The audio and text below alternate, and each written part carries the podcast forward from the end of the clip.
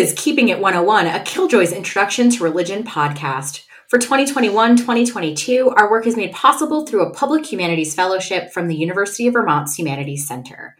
We are grateful to live, teach, and record on the current ancestral and unceded lands of the Abenaki, Wabanaki, and Occo peoples. As always, you can find material ways to support Indigenous communities on our website. What's up, nerds? Hi, hello. I am Megan Goodwin, and I am a scholar of American religions, race, and gender. Hi, hello. I'm Ilyse Morgenstein Fuerst. I'm a historian of religion, Islam, race and racialization, and South Asia. Rumph! I am so excited for our episode today. But I mean, like I'm I'm excited about all of our episodes, obviously. But I am excited by proxy for this one. Why? Why is this episode different from all other episodes?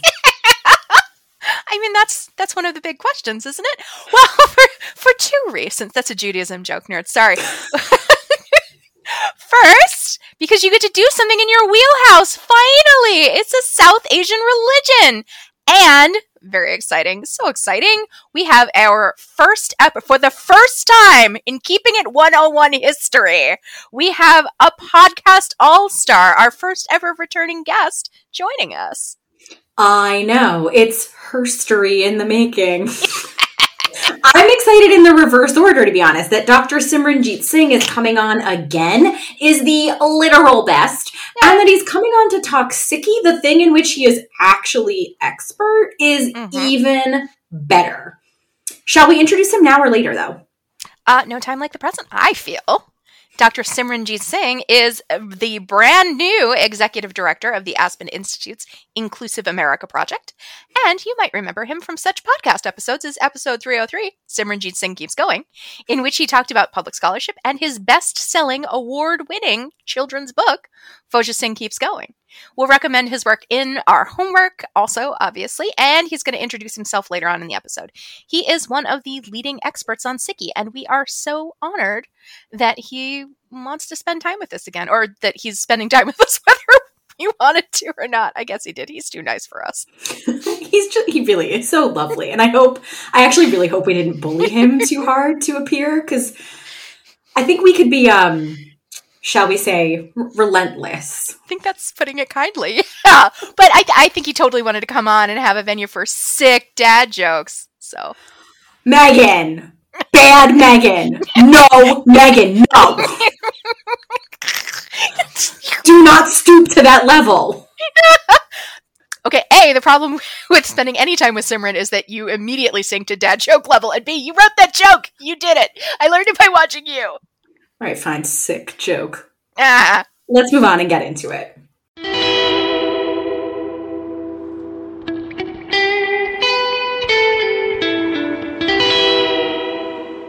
I am your father's brother's nephew's cousin's former lesson plan. Y'all probably know what we're going to say by now, but here goes. Today, we're talking about Sikhi, which some of you might better know as Sikhism for two reasons. First, because, uh, like we've been telling y'all for all the episodes, religion is imperial. And second, because we think you can't call yourself religiously literate without actually knowing what these religions are, how they came about, and why they matter why they matter to scholars, why they matter to regular folks, and why they matter specifically to their practitioners. And, like African diasporic religions and indigenous religions, Sikhi often finds itself utterly, bewilderingly left out of world religions classes, textbooks, podcasts, and the general Western cultural imagination. Yeah, so second or fourth verse, hmm. same as the first. You may have noticed, nerds, that our thesis today, the goal of our lesson plan, is the same as it's been all season because, yeah, that's just what's happening this season. Deal with it. Sikhi, you're going to learn some stuff. Which brings us to the 101 on today the section where we do professor work. So, Erf, it's my turn to ask seemingly simple questions that could be answered in entire whole books. Why Sikhi? Why is this part of our History of the World Religions Part 1 year? Yeah, it is a whole year, man. Yeah, it is. So we said this a little already in a few episodes. Episode 102 and episode 303. In fact, there's always space for a callback. Of course, of course. So we've said this. But Sikhi is, for me, one of the most obvious places to see how absolutely trash the world religions model is. Yeah, sure is, sure is. But wait, wait, wait, wait, wait, wait, wait. So we said this already about the trashiness of the world religions model that we're nevertheless teaching in forever. Uh, with indigenous religions, with African diasporic religions, is Sikhi is the same? Does world religions as a model fail Sikhi in the same way it fails those vast traditions? Or is this a different kind of suckage? I'm so glad you asked, Goodwin. Frankly, I think it's different, no less racist or problematic, but different. Good. Just changing up our racisms today. Yeah, yeah, yeah. I mean, flavors of racism. oh, no. Here's why I think it's different. Sorry, I'm stuck with it being like, I got a bogey flavored one. Anyway, uh, I mean, uh, like earwax probably, but like whatever. Mm, mm. gross. I like that you went for gross. Let's hope. I mean, always vomit is like the ever looming mm. um, Bertie Bott's many flavored beans or whatever. Every flavor beans. Thanks. Okay. You're welcome. All right, here's why I think Sikhi is different. Okay. With African diasporic religions and indigenous religions, we saw the result of obviously imperialism, racism, colonialism, in the lumping together of all these diverse practices into, and these are in quotes, but also in historical fact, lesser, minor categorizations. We also saw the formation of new hybrid religions despite my itchiness around that word. I was going to say, are you okay? I'm not. I'm not, but I'm going to keep going. Okay. Due to those violent systems. But with Sikhi, we see something super related and yet slightly different. With the religions we've covered so far, we saw a denial of their tenets because of the super hardcore racisms, like mm-hmm, they're mm-hmm. heathens or they're idolaters or they're polytheists or flatly they're just not Christians. And even if they were, they're the wrong race. Mm-hmm. With Sikhi, we see the denial of a religion that seems like it should fit beautifully into this model. It's monotheistic. It has a unique founder. It has a canonical central text. It has a physical buildings uh, where people go to do rituals and prayers. Megan, that must sound like something else to you, right? I mean, place you go to do rituals and prayers plus central sacred text plus historical founder, who's also a dude, by the way, plus monotheism equals Christianity? Question mark. Judaism also? Question mark. Uh, Islam also? Question mark.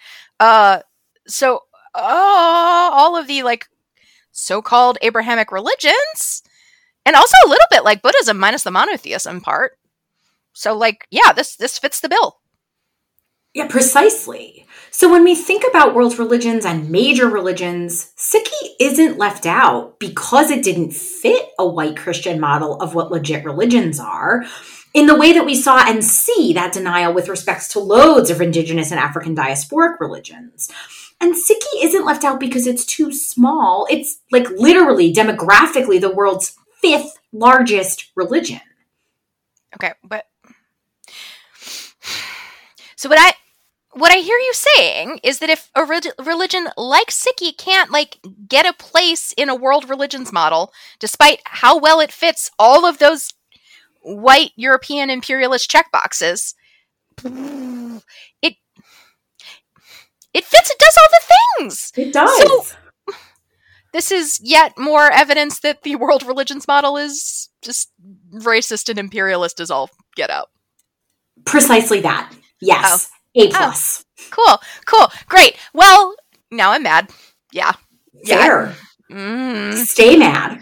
Because it sounds like you're saying that these rules, which we've already established truly a million times over, these rules about what counts as religion or what counts as a major religion or like a religion important enough to pay attention to, all of those rules are racist as fuck. Even, they're not even like logically applied. They're just, that's, that's cheating. That is indeed what I'm saying. The rules are made up and the points don't matter. well, I don't I don't care for that. Nor should you. But I will respond to it. Let's move into what Sikhi is. Mofu, can you can you tell me some of the basics that we want our nerds to know about Sikhi?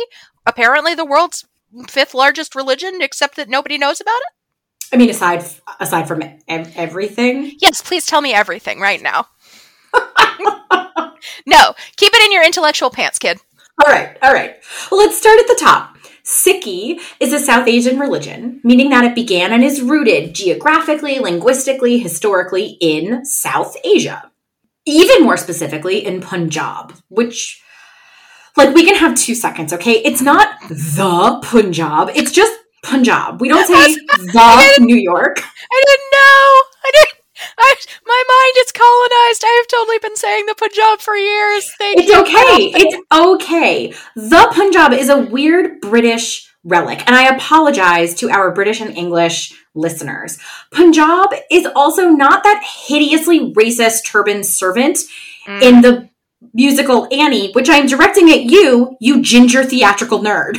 Okay, if you really knew me, you would know that Annie is a particular sore spot because by the time oh, yeah. my local theater not, community you did not get the lead. It's not, that, it's not just that I didn't get the lead. I was too tall. I was too tall. By the time they finally put it on, I was in seventh grade and I was too tall for Annie. But thank you for putting lemon juice in my theatrical soul uh, and the paper cut thereof. Anyway.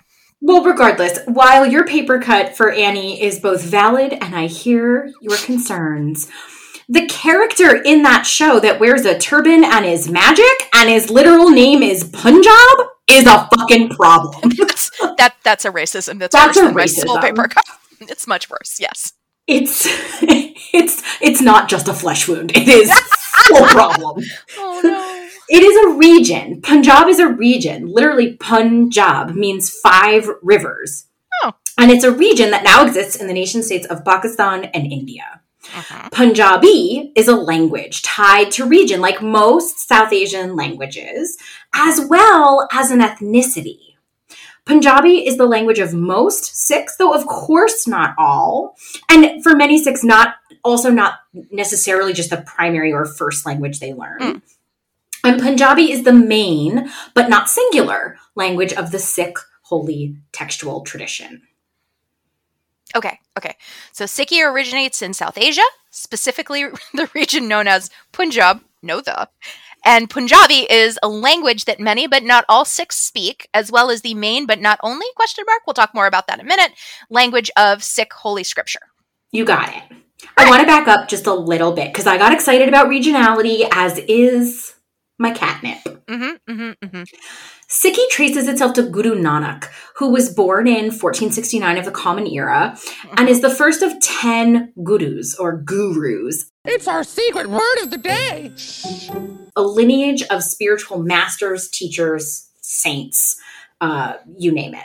Mm-hmm. Guru Nanak's teachings, which comprise part of the Sikh holy book, it's our secret word of the day. The Guru Granth Sahib center around refining the mind, heart, soul to seek connection to the divine. There's lots to say here, but for me, I think three simple teachings that show up across Sikh ritual and practice and texts are, and I'm gonna I'm gonna number them out. Mm-hmm. Number one, sharing with others, helping those who are in need. So, like eating together mm-hmm. in particular. Number two, earning an honest living without exploitation or fraud. And number three, meditating on the name of God so as to feel His, and here it is masculine, um, at least traditionally speaking, to feel their presence uh, and control the five thieves of human personality, which is my favorite translations. yeah, that's good. I like that. Uh, and those five thieves are uh, lust, wrath, greed, attachment, and pride. And for those of you who do South Asian stuff and are going to come at me with like wrath and lust and greed sounding a lot like uh, deadly sins and, mm. and like an overwhelmingly Christian. Yes, and those are the easiest translations for a freaking podcast medium. If you were in my class, I would put up the words and we would talk about multiple other definitions. But for now, I'm gonna stop right there. I just love the uh, idea of five thieves. Like that's so that much so better much. than like sins. It's like no, no, these things are actors. They are trying to get you. well, I also really like in my my Catholic programmed brain, it's the exact opposite of a, a, sin because it's not a thing that's in you because you're horrible and disgusting, like spiritual garbage. It's stuff that comes from the outside to fuck you up. So, like, there's space to reject it. I, I like that. Yeah. I'm into it. Anyway, there's a lot of agency here. I, I like that a lot. I mean, I like Anyway, I like Sikhi a lot. I think it's a, a really gorgeous way to be in the world. Anyway, I also know that a major thing that Sikhs are known for around the world is langar or uh, this community kitchen that feeds anyone, Sikhs or not. I my favorite my favorite part of uh, Sikhi Day in World Religions is we watch the uh, clips from this uh, BBC documentary that I'll, I'll, give you a link to in the show notes.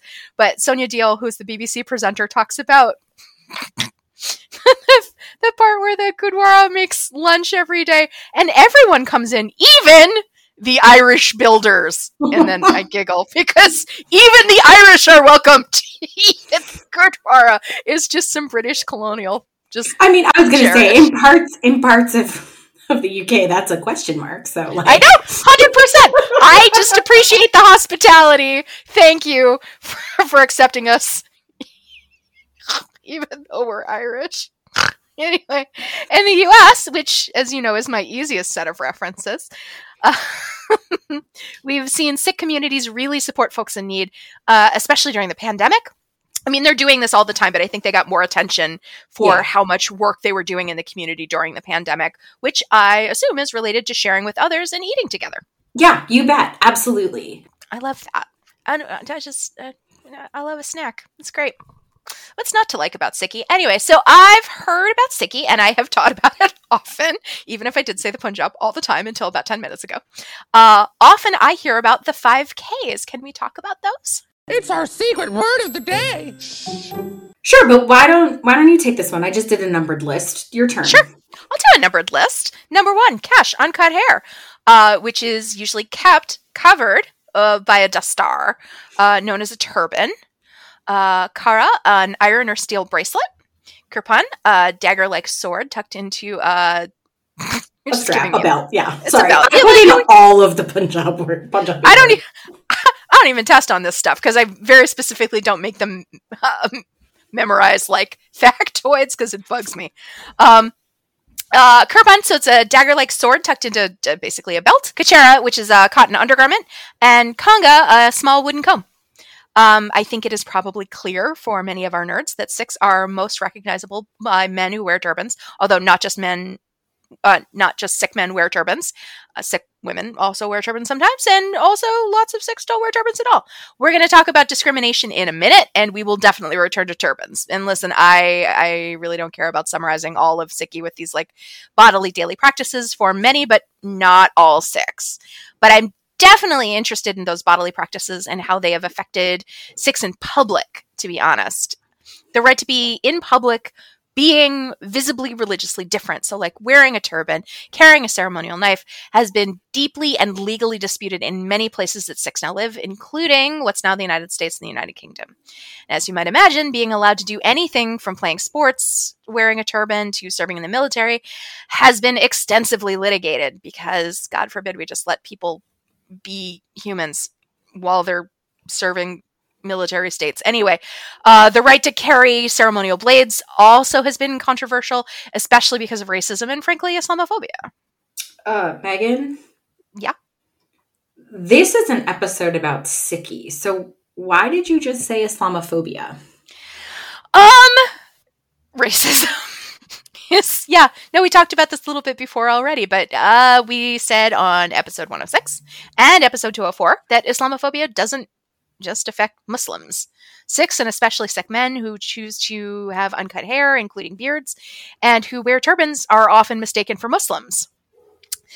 Uh, yeah, and in a, a post 9-11 context globally this has meant racialized and uh, that's meant that they've been racialized and harassed as quote unquote terrorists. In fact, uh, on September 15th, 2001, Balbir Singh Sodhi, a turban wearing bearded Sikh, was murdered in the first, but certainly not the last, hate crime understood as a retaliatory attack on, uh, please hear all the scare quotes again, those terrorists responsible for 9 11. So, Sikh's ability to practice their religion, which for many includes beards and turbans, small ceremonial lives. Uh, this has been deeply, outrageously impacted by, yeah, Islamophobia, and more specifically, the racialization of religion and religious hatred. So we will link to a really funny uh, Daily Show bit with Hasan Minhaj and our guest expert, Dr. Simranjeet Singh, today, uh, among a group of other people. Other people were also there, but we love Simran the best.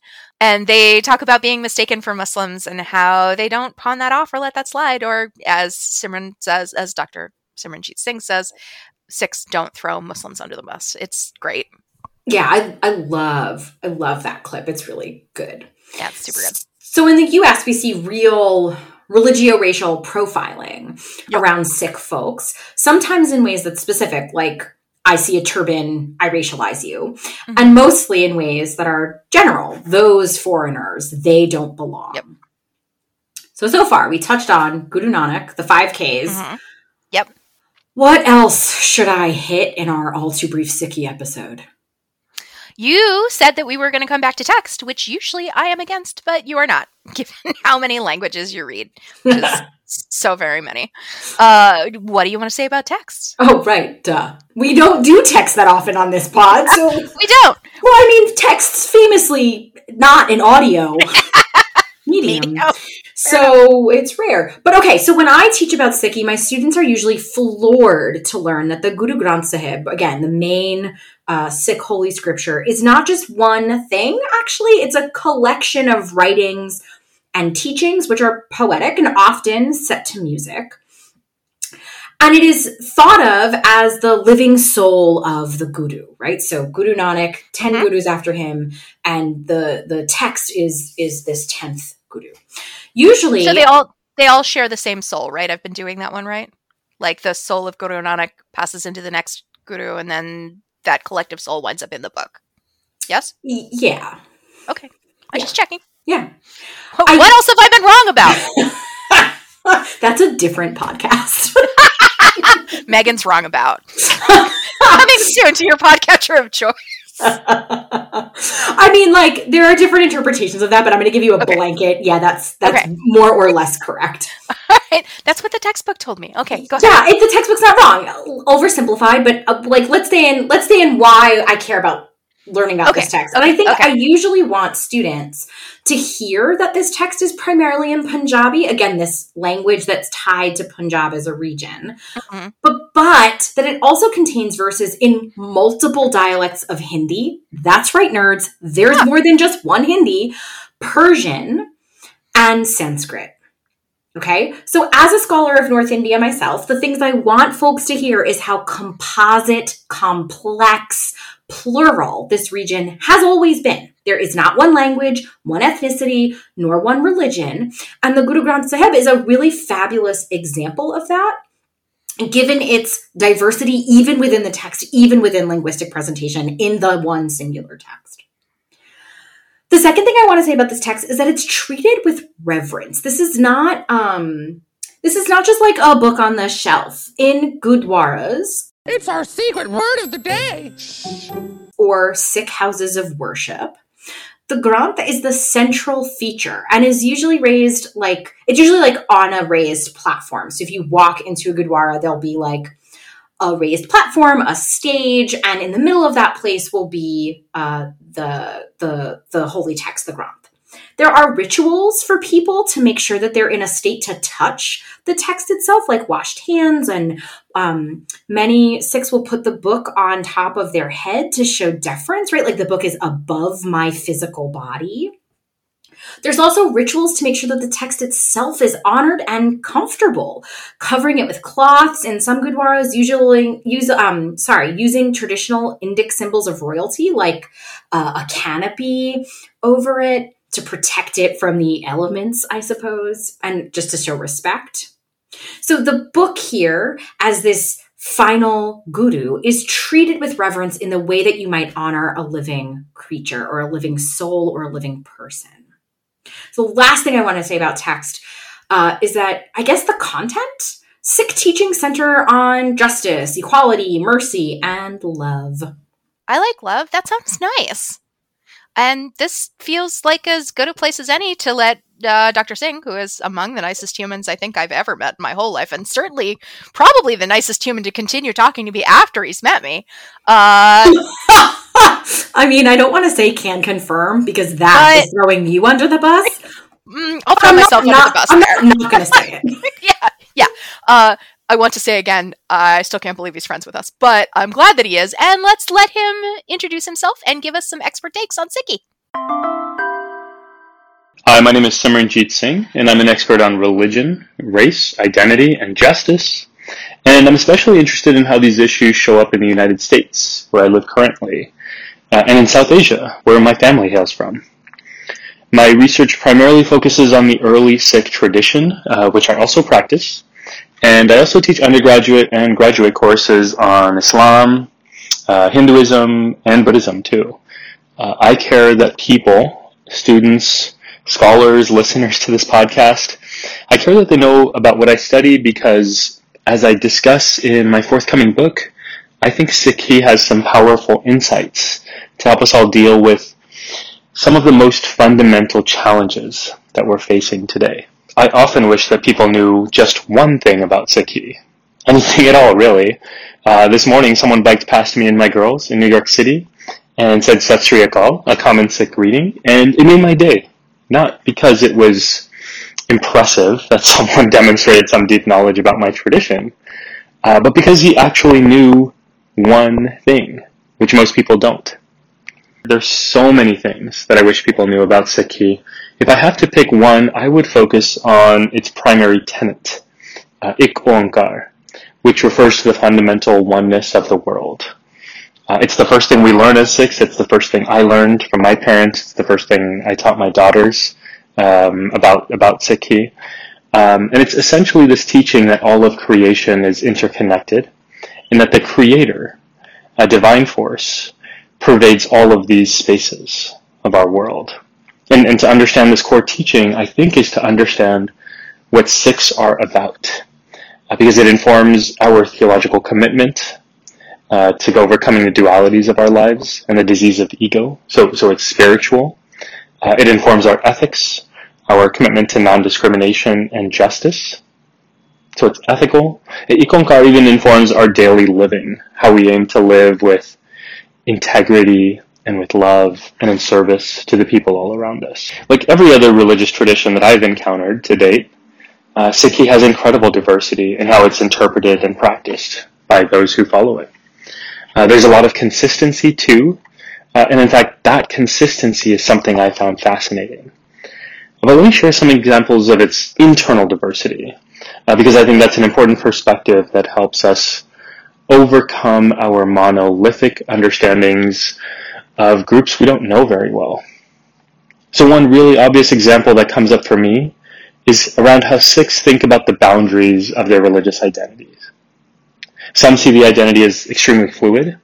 Uh, they might consider it possible to have hybrid identities like Sikh and Hindu, or Sikh and Christian, or Sikh and Jewish. Some see no problem with participating in rituals and practices of other traditions, like Buddhist mindfulness, for example. But on the other hand, some have more fixed understandings of Sikh identity, believing that it's not possible to cross such lines. Right? They might worry about interfaith marriages or intermixing ideologies, for example. And while those two, right, the fixed perspective and the fluid perspective, right, while those are two examples of of different perspectives of identity that, that fall on opposite ends of the spectrum, there are a lot of people who fall somewhere in between, who have opinions on how appropriate or inappropriate it might be to have porous boundaries. And sometimes, as we often see with religious practice, uh, their outlooks might have logical inconsistencies. And yet they hold on to those perspectives anyways. And isn't that the kind of complexity of our humanity not just of religion, but of religion too, uh, but our humanity, right? The complexity that makes studying all of it and looking at it so fascinating. You know, based on my own readings and my own studies, Sikhi teaches that divinity is equally present in every moment of time. Right? If we go back to this teaching of Ikonkar, it means that there's no such thing as an auspicious time or a holy day, a holiday. Right? And I love this reading of Sikhi because to me, it reinforces the teaching of oneness. I do believe it's important to commemorate historical occasions and to have opportunities for us to connect as a community, right? And that has social significance, it has psychological significance.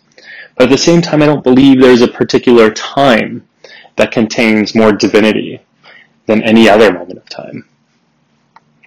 Now, at the same time, uh, pun intended, there are plenty of Sikhs who believe differently than me, who believe certain times are more significant than others. Some see this on the basis of days related to the lives of the gurus, what we call gurpurabs, right? Days of birth, death, martyrdom, or other occasions that we celebrate. Uh, some see auspicious time on the basis of celebrations common in South Asia. Others on the basis of lunar cycles, for example, right? There are all types of perspectives on how we think about the nature of time and what it means to us. Sikhi hasn't really been classified within the world religions model, right? For the most part, it's been overlooked. An oversight that's telling, given that when you account for its sheer magnitude, right, it's the world's fifth largest religion with nearly 30 million followers worldwide. Right, that's an oversight. There's something interesting going on there. And it, it's also fascinating because Sikhi has all the quote unquote elements that one would expect in the category of a quote unquote world religion. Right, it has a unique founder, a unique scriptural canon, a unique disciplinary practice, a unique worldview, unique rituals and ceremonies, unique places for God worship and gathering. Right? If, if the world religions model was truly a neutral system of classifying what was out there in the world and what we observed, right, if that was true, then it makes no sense that Sikhi has been overlooked. Now, I first started noticing this in high school when I'd come across descriptions of Eastern traditions that would either overlook Sikhi or at best describe it as a blend of Hinduism and Islam. And so then I started looking forward to college, where there would be more nuanced attention. Uh, but there too, Sikhi was folded into other traditions or ignored entirely, right? Including in uh, the seminal uh, book by Huston Smith, The World's Religions, which was the first that I read in a religion class in college, and was like, oh wait, where, where's the chapter on Sikhism? There isn't one. It's it's an addendum to the chapter on Hinduism. Right? It was so bizarre to me. Let me just share one example of the implications here. After college, I go to Harvard Divinity School to study Sikhi, and I was told there that even Harvard, even the most resourced university in the world, didn't have the resources to teach on Sikhi. And I was advised to study South Asian religions more broadly instead. So I guess the point is Sikhi has been marginalized by the world religions model and it continues to remain outside the archive, both in the scholarly and in the mainstream realms. Most of my expertise these days revolves around keeping kids entertained during a pandemic. Um, so if anyone wants stories on that, I have, I have plenty of entertaining ones to offer. In terms of my work, I'd say one of the most telling moments came when I started to look for a topic to write about for my PhD. I was looking for something obscure, uh, which is what I thought a good dissertation is supposed to be, obscure. And I mentioned that to my advisor, uh, some ideas that I had that were relatively obscure. And he asked, well, don't you want to focus on something more central, something more relevant? And I did, of course, because I always saw my scholarship as being in service to people. But I didn't actually know how to do that. And in talking to him and talking to my advisor, I realized through our conversation something that I already knew intellectually but hadn't really registered fully. I realized that no Western scholar has written a major academic work on Guru Nanak, on the founder of Sikhi, in more than 50 years. Again, I, I knew that intellectually. I'd, I'd, read those those books about Guru Nanak from, from decades before, but I hadn't connected the dots, right? Like think about how many books come out every year about Jesus, about the Prophet Muhammad, about the Buddha, right? And this realization to me revealed something important about how underrepresented Sikhi actually is. And in recognizing how astonishing this was, I also saw an opportunity uh, to fill a critical gap. And this has been a driving force in my own efforts to build awareness, to create equity, uh, and to share my knowledge with the world of Guru Nanak, uh, of Sikhi, and of the wisdom that I've drawn from the tradition. As I've come to expect with your podcast, you didn't miss much at all. Uh, the one glaring omission here, though, uh, is that you didn't give me much chance to be funny, which I know you want to hog that for yourselves so that you look cool. That's fine. Um, you two will sound like the fun ones. I'll be the boring one. Uh, that's fine. I am the dad here. Um, but I guess the the loss really for your listeners um, is that they'll never get to hear the incredible Sikh puns that I had prepared just for our conversation. So now they're now they're lost to the universe, um, and all of us lose out. So so thanks a lot, Megan Ilyse, for nothing. As per usual, I learn from our friend Simran all the time. What I hear Dr. Singh saying is twofold here, I think. First, I hear him really calling attention to the inequity and really obvious systemic exclusion of Sikhi in every corner of how people think about religion, even in rich institutions. And second, I hear him saying that his work, and especially his upcoming book, The Light We Give on Guru Nanak and Sikh teachings, is specifically trying to change that and make it better. I agree completely. I think it's really telling when a scholar of Sikhism and a Sikh himself has to convince people yeah. that a project on Sikhi is worthwhile. It's not like Dr. Singh is an old man talking about the intellectual landscape of like 40, 50, 60 years ago.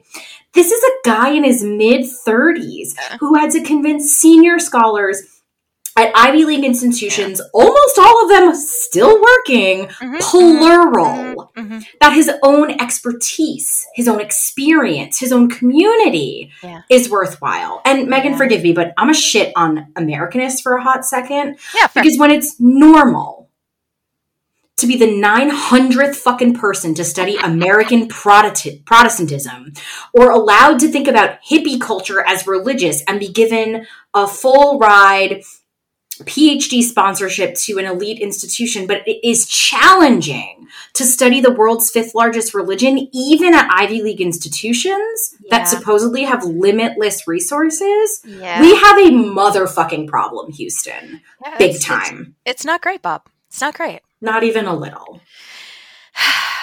but you know what is a little? A little bit leave it. It's a little bit leave it. It's a little bit leave it. It's a little bit leave it a little bit leave. Where we're letting you know what we think the most important, most interesting, or most challenging part of the topic is. It's a little bit to leave you with.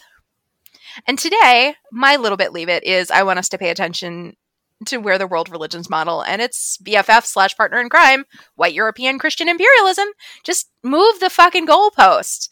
And I want you to hear that as a Bend It Like Beckham reference. You are welcome. I love it when you know about about footy. I love it. Only because it was a stealth lesbian film. I will put it in the homework. I I know. I, I know how you know. As we said, Sikhi checks all the boxes on the imaginary but like also real forms that those dudes with the clipboards and the pens mm-hmm. fill out when they're looking for real religion. Historical male founder, central sacred text, central sacred site, Amritsar. I know like one thing about Sikhism, and that's it. Uh, monotheism. But Sikhi still doesn't make the list most of the time. WT actual F. Except we know what the actual F is, don't we, nerds? The actual F here is an I for imperialism. It really is. And it's poop. it's so poop.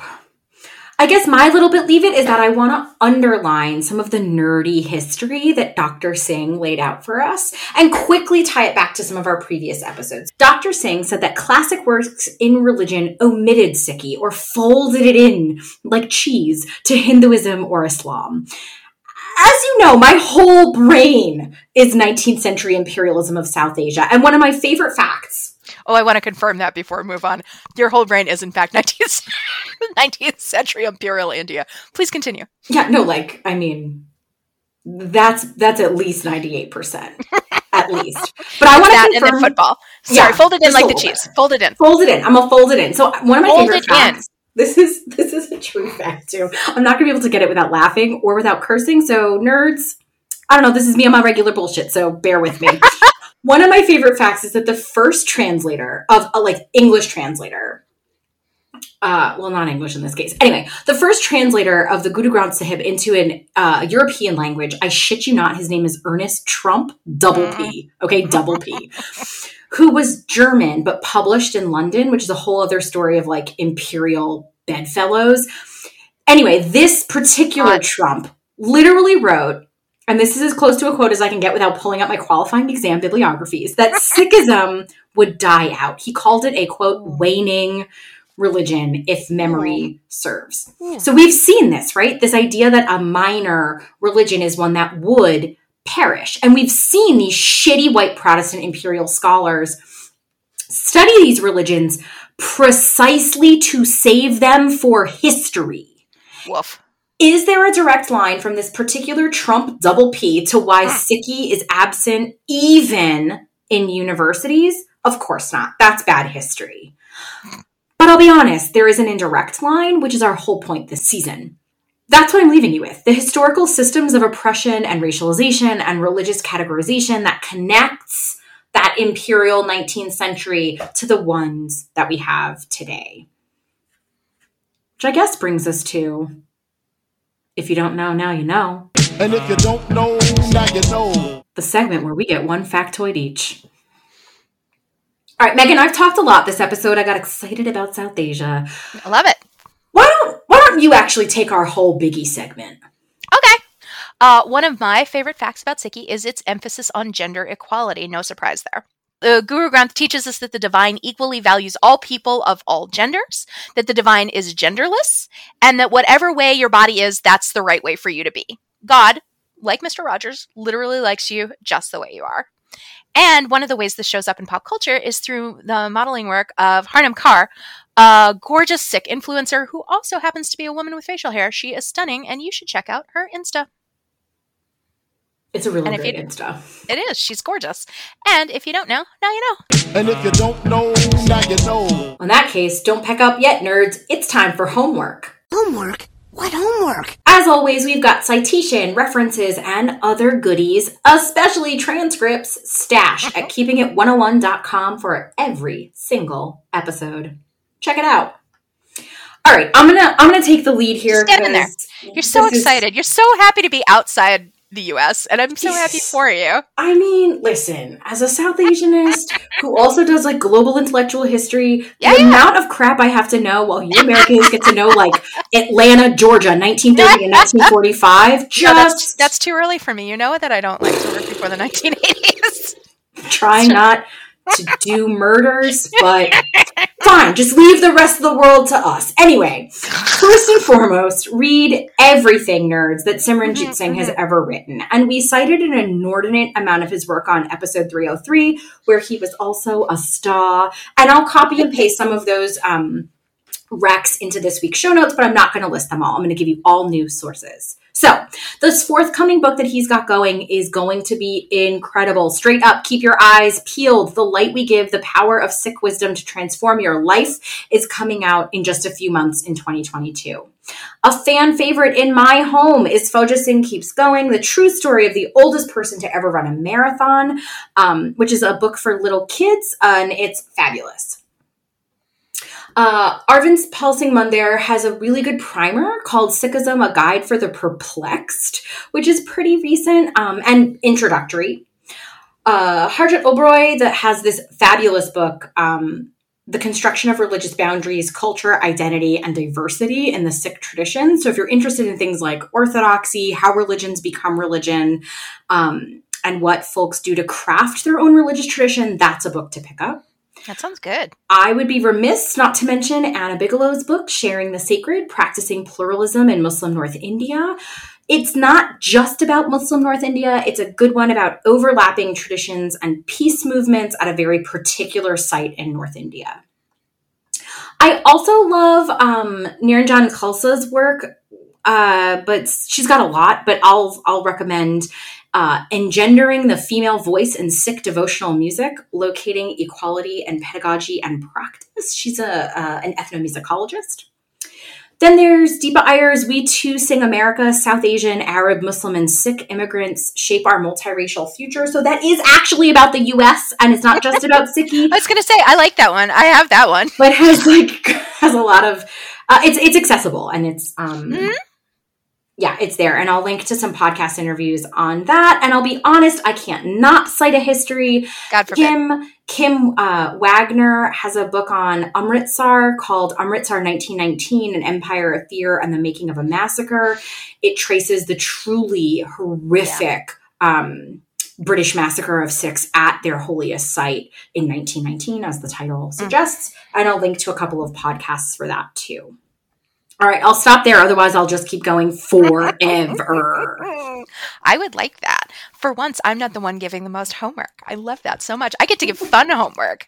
Uh, so, as I mentioned, I have this, uh, P- or, sorry, uh, BBC documentary about uh, the events of 1984 in Punjab, uh, in and around Sikh armed uprising and attempts to claim a homeland. It's really important and it is a space that I truly would not probably know about if I hadn't been forced to teach a world religions class. So it's a really well done documentary by a Sikh uh, BBC presenter herself. Highly recommended. We'll link to. Yeah, I Um, teach that too. It really does teach very, very well for all of our nerd friends. It really does. I like it a lot. Um, I want to echo your suggestion that they just read truly everything that Simran writes, but he also writes a whole really lot. So if you want a good place to start, uh, just go ahead and check out what he's been writing for Religion News Service uh, in his article of faith articles of faith column. Um, I also want to direct your attention to the piece that he wrote in February about the farmers' protests in India and the way that they grew out of Sikh experiences. Um, So Hmm. that's in time and really important, and we should pay attention to.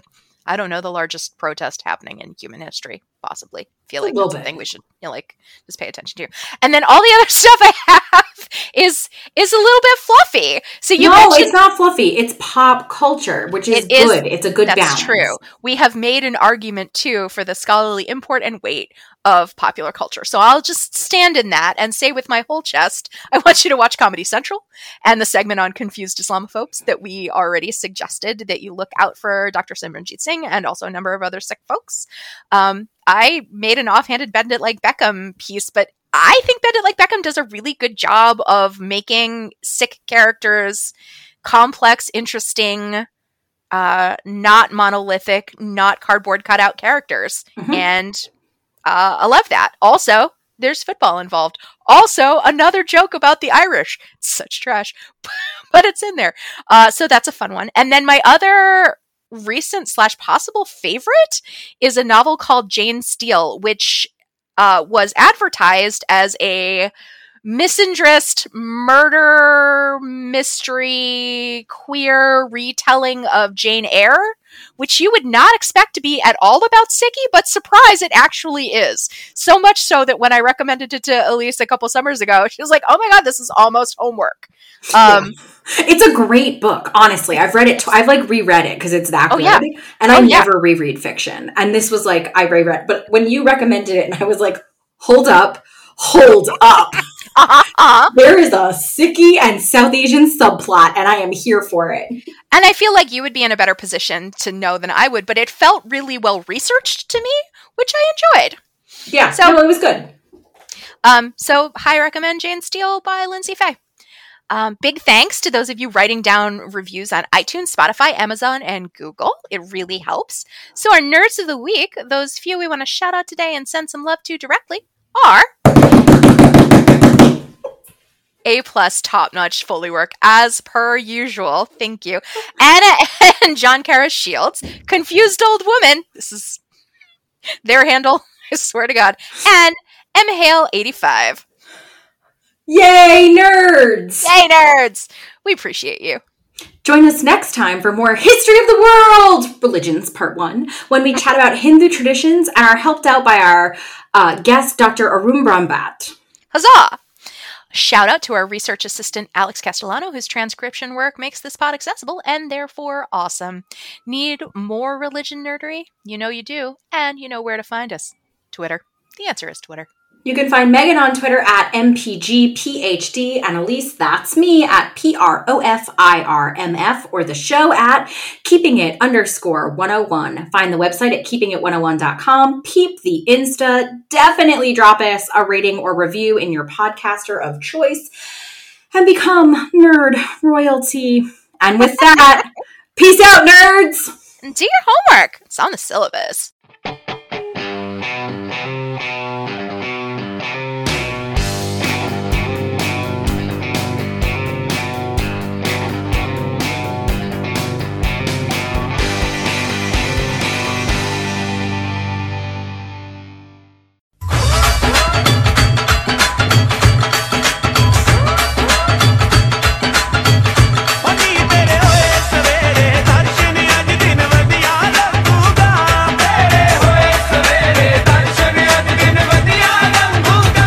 I guess you wouldn't understand what that feels like, would you? Jess, I'm Irish. Of course I'd understand what that feels like.